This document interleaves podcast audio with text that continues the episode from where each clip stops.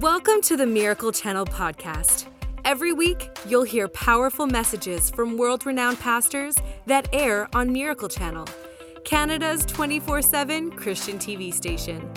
And if you want to watch more of their messages anytime you want, check out our online streaming service, Corco Plus. Follow the link in our show notes to create a free account in three simple steps. Today on the podcast, you'll hear a message from Tony Evans. Tony Evans is a speaker, author, and radio and television broadcaster.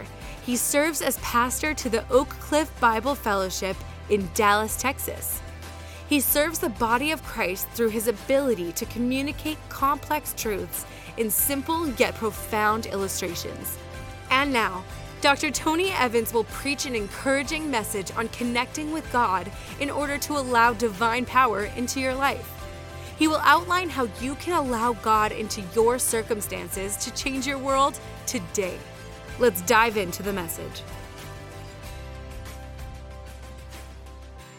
I want to begin our time by going over today how the world works because many Christians do not understand how the world works. Because we do not understand how the world works, we approach issues in an illegitimate way because we're operating on a faulty frame of reference. It is an understanding how the world works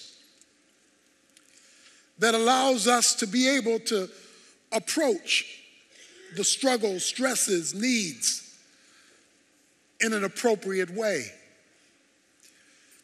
Many of us are trying to mop up messes in our lives. And every time we try to mop it, there's more mess to mop up because we haven't gotten to the root of the problem. If you will understand the theology I am going to attempt to communicate to you today of how the world works, then it will shift how you approach living and especially shift how you approach challenges in living. In Second Chronicles 15, we're told in verse 3 For many days Israel was without the true God, without a teaching priest, and without law. Verse 5 says, In those times there was no peace to him who went out or to him who came in. For many disturbances afflicted all the inhabitants of the lands. Nation was crushed by nation and city by city, for God troubled them with every kind of distress. It says, There was no peace to him who went in or to him who came out. No peace means they were living in conflict. There was conflict. It says, first of all, there was personal conflict, no peace to him.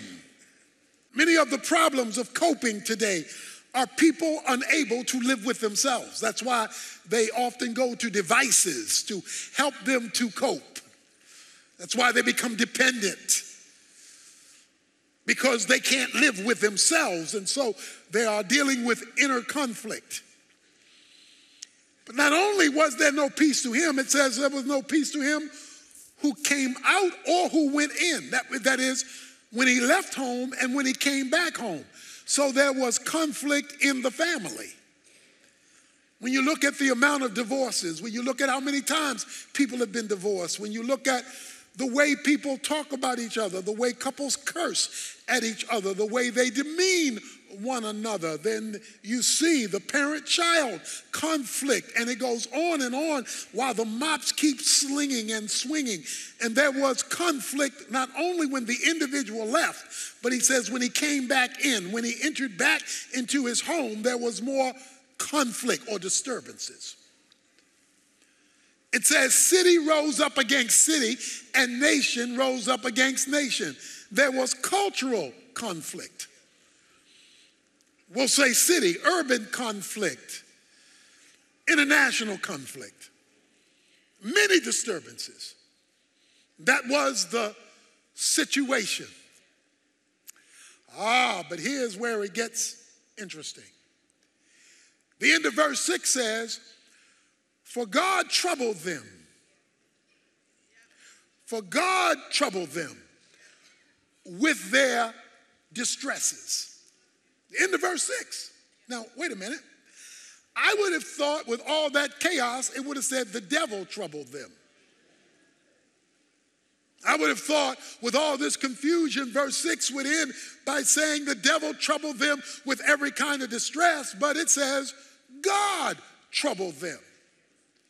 So now we're going to mess with your thinking a little bit.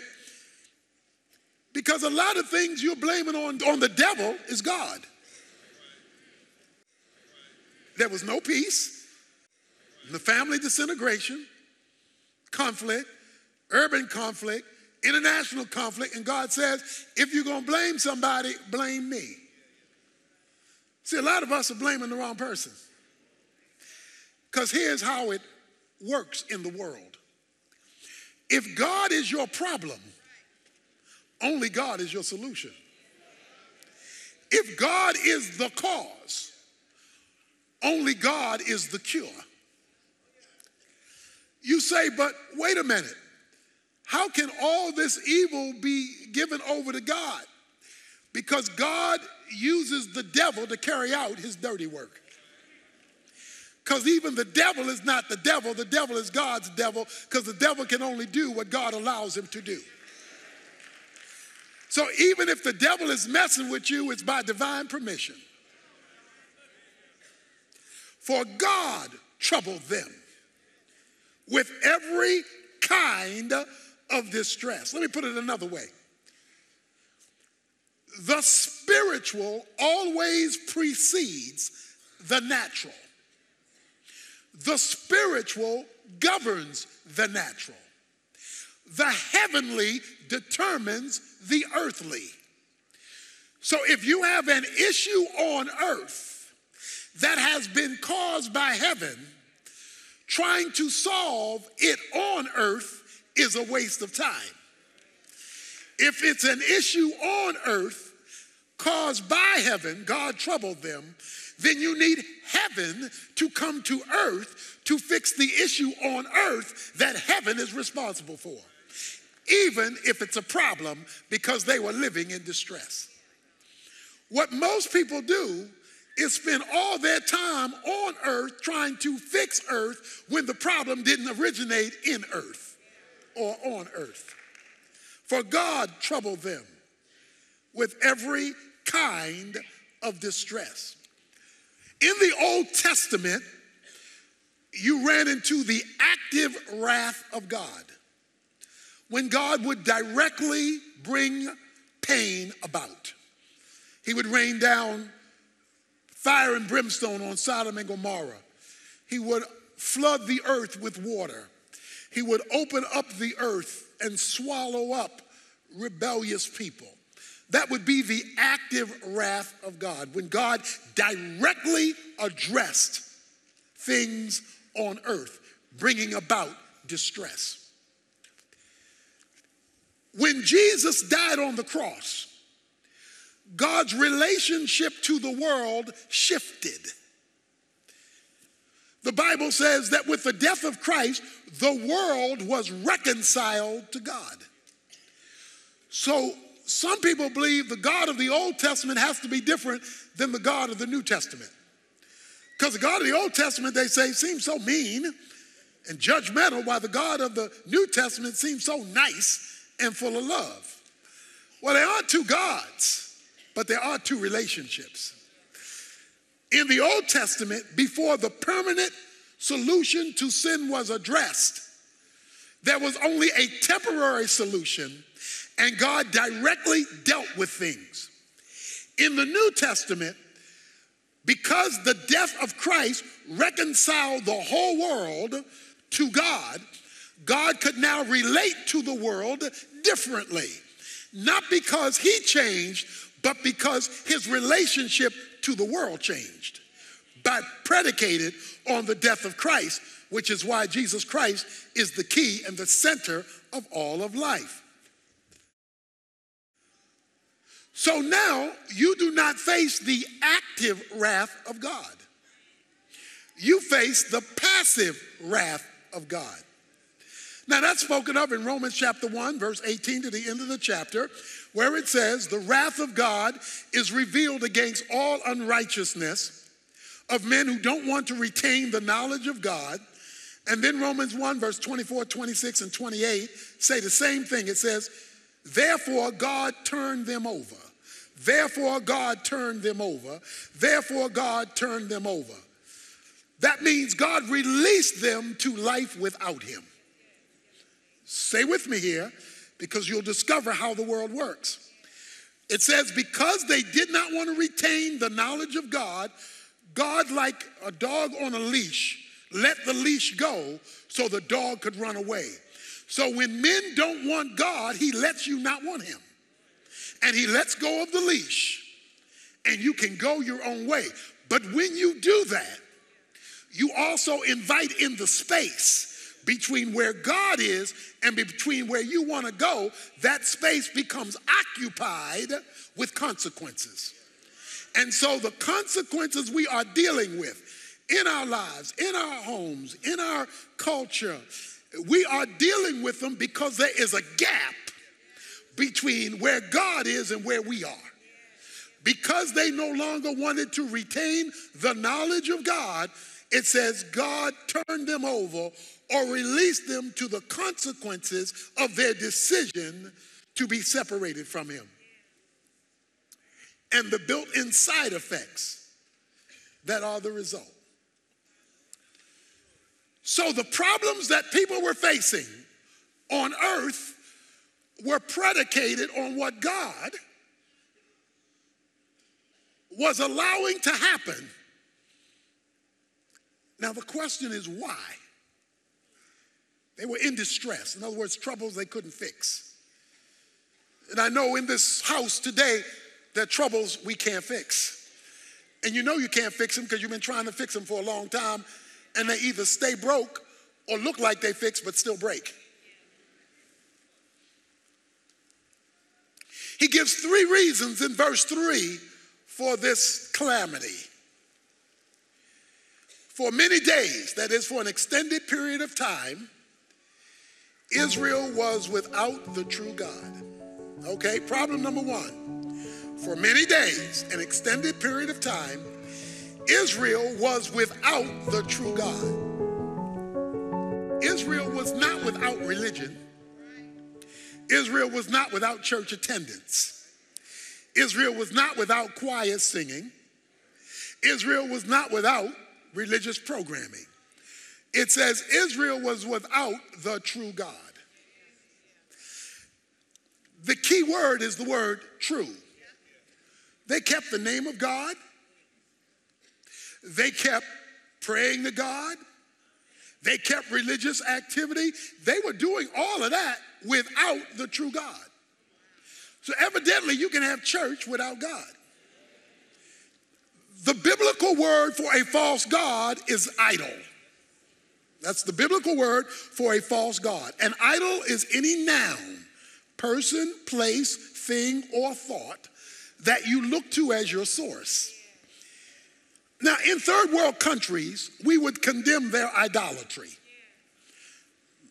In third world countries and in backward uh, nations that haven't come into the to the 20th and the 21st century, they may worship trees or rocks or nature or the sun.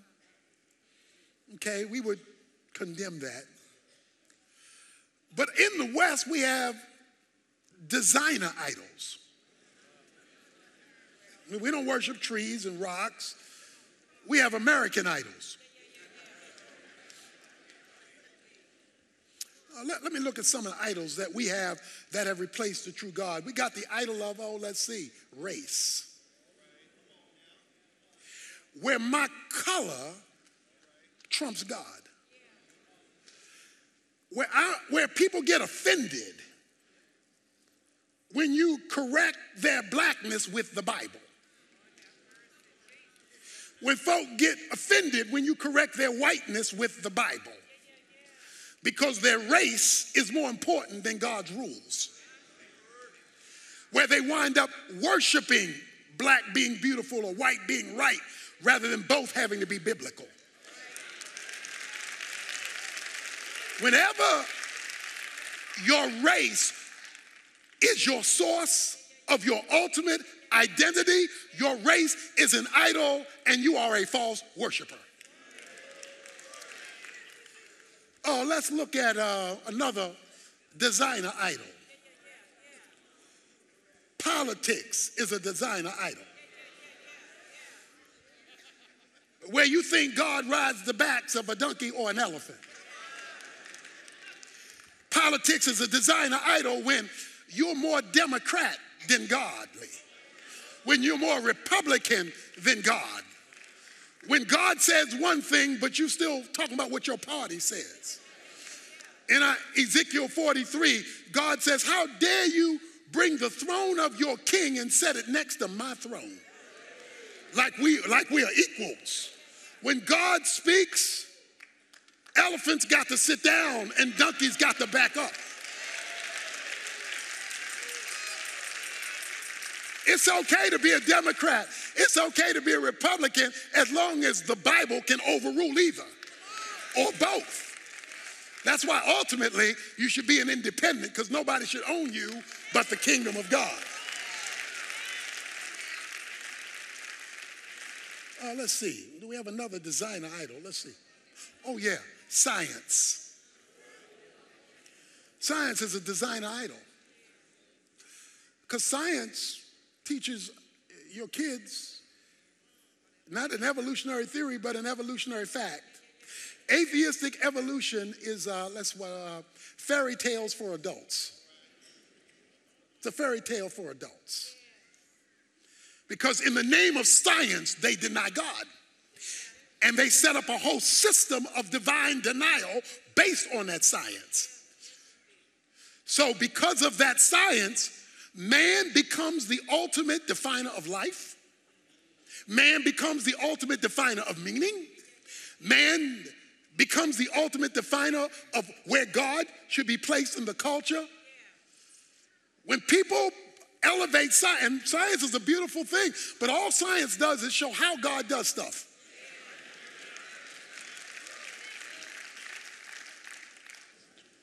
He says there were idols. They're economic idols, they're class idols. Because of a certain amount of money or where a person lives or the car they drive, they have elevated themselves to the height of pride, where they're better than other people who have been equally created in the image of God. So it can come in shapes and forms. So you don't have to be an overt God denier to be an idolater. All you've got to do is place anything or anybody in the place or the position of being the source of your identity. Then it doesn't matter how much you pray because you're praying to a false God, not the real God, because the real God not listening if you have another idol. Now, why, why, why were they uh, worshiping a false God? Well, verse 3 tells us, because the second thing it tells us, it tells us is there was not a teaching priest. There was no teaching priest. It didn't say there were no preachers. He just said they weren't talking about nothing. They were talking smack. A lot of these problems that we have in our culture is because the church, Christians, have not risen to the occasion to be what God has called us to be, and it's just showing up in the public square. If your life is falling apart you're in personal distress, then my responsibility, a leader's responsibility, even another believer's responsibility, is to take the word, show you what God says about whatever you're dealing with then give you practical steps to apply what God said. Then ask the Holy Spirit to take your practical steps of obedience based on what God said to bring change in your life. But what we got is a generation of folk who change books. They use this book for some things, They use human understanding for other things. They use popular opinion for other things, and they wind up living in distress. The third thing it says is there was no law. There was no law. You see, when there's no true God, no teaching priest, there are no rules. People make up their own rules. You see? They either have no rules or they have their own made up rules. You know, people come up with their own, you know, they, they walk around saying, I know my truth. You know your truth. No, it's either truth or it's not truth. But we want to adjust truth. We want to make truth relevant. It's okay to be relevant as long as you're not changing truth. And truth is whatever God says on any subject about what he speaks. That's truth. So if God says it, that is the word about it. Science just has to catch up. No rules, wrong rules, your own rules, no standard. Was there a solution? Now that you understand how the world works, the spiritual governs it. If God has caused it, you don't know anybody who can fix it unless it's God using that person. Verse 4 gives us a solution. Because verse 4 says, But in their distress, they turned to the Lord God of Israel. They sought him and he let them find him. Ah. Keyword distress. In their distress, they turned to the Lord God of Israel. That's the same word of verse 6. God caused their distress. Verse 4 says, But in their distress, they turn to the Lord God, which means God will let it get bad enough long enough till you wake up because it was in their distress. See, God will let it get well. He'll let us get addicted. He'll let us get into all the consequences of our sin. He will let he will let you go down and down and down and down till the only way you can look is up. He won't let anybody fix it, any money be able to get you out of it. He will let the distress go down. But in their distress, when things got deep enough, bad enough, long enough, it says they called on, here it is, the Lord God. Oh, watch this now. When they returned to the Lord God, he let them find him. Ah. So, God created stress. I told you about, you know, Sister Evans when, when, um, when I, when I met her and she was not responding at the rate to which I was accustomed. My girlfriend was moving a little slow, so I had to help her sister out. So in Baltimore, there's this amusement park called Gwynn Oaks Amusement Park. It had a roller coaster that did this, but the roller coaster would like go out to the end like it was to jump off and turn real quick. I said, "Give me two tickets." we got on the roller coaster for two. The wilder the ride got, the closer she got. By the time the ride was over, you thought only one person got on it. Why did I buy two tickets? I bought two tickets to create distress.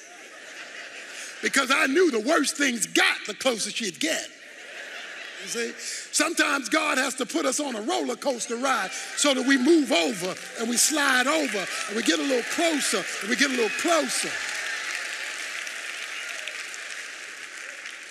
So if you're in distress, don't let that drive you away, draw you near, closer, so that you're like Jacob and say, I'm not going to let you go until you answer me. And when you do that, when you get close and want to live for Him, want to please Him, want to honor Him, want to exalt Him, want to draw near to Him, then heaven opens up and He lets you find Him. Thanks for joining us today. Make sure you subscribe to this podcast to hear more great messages from inspiring teachers like Tony Evans. Rate this podcast and write a review if you haven't already. And share this message so others can be encouraged by this teaching too. So, subscribe, rate, review, and share.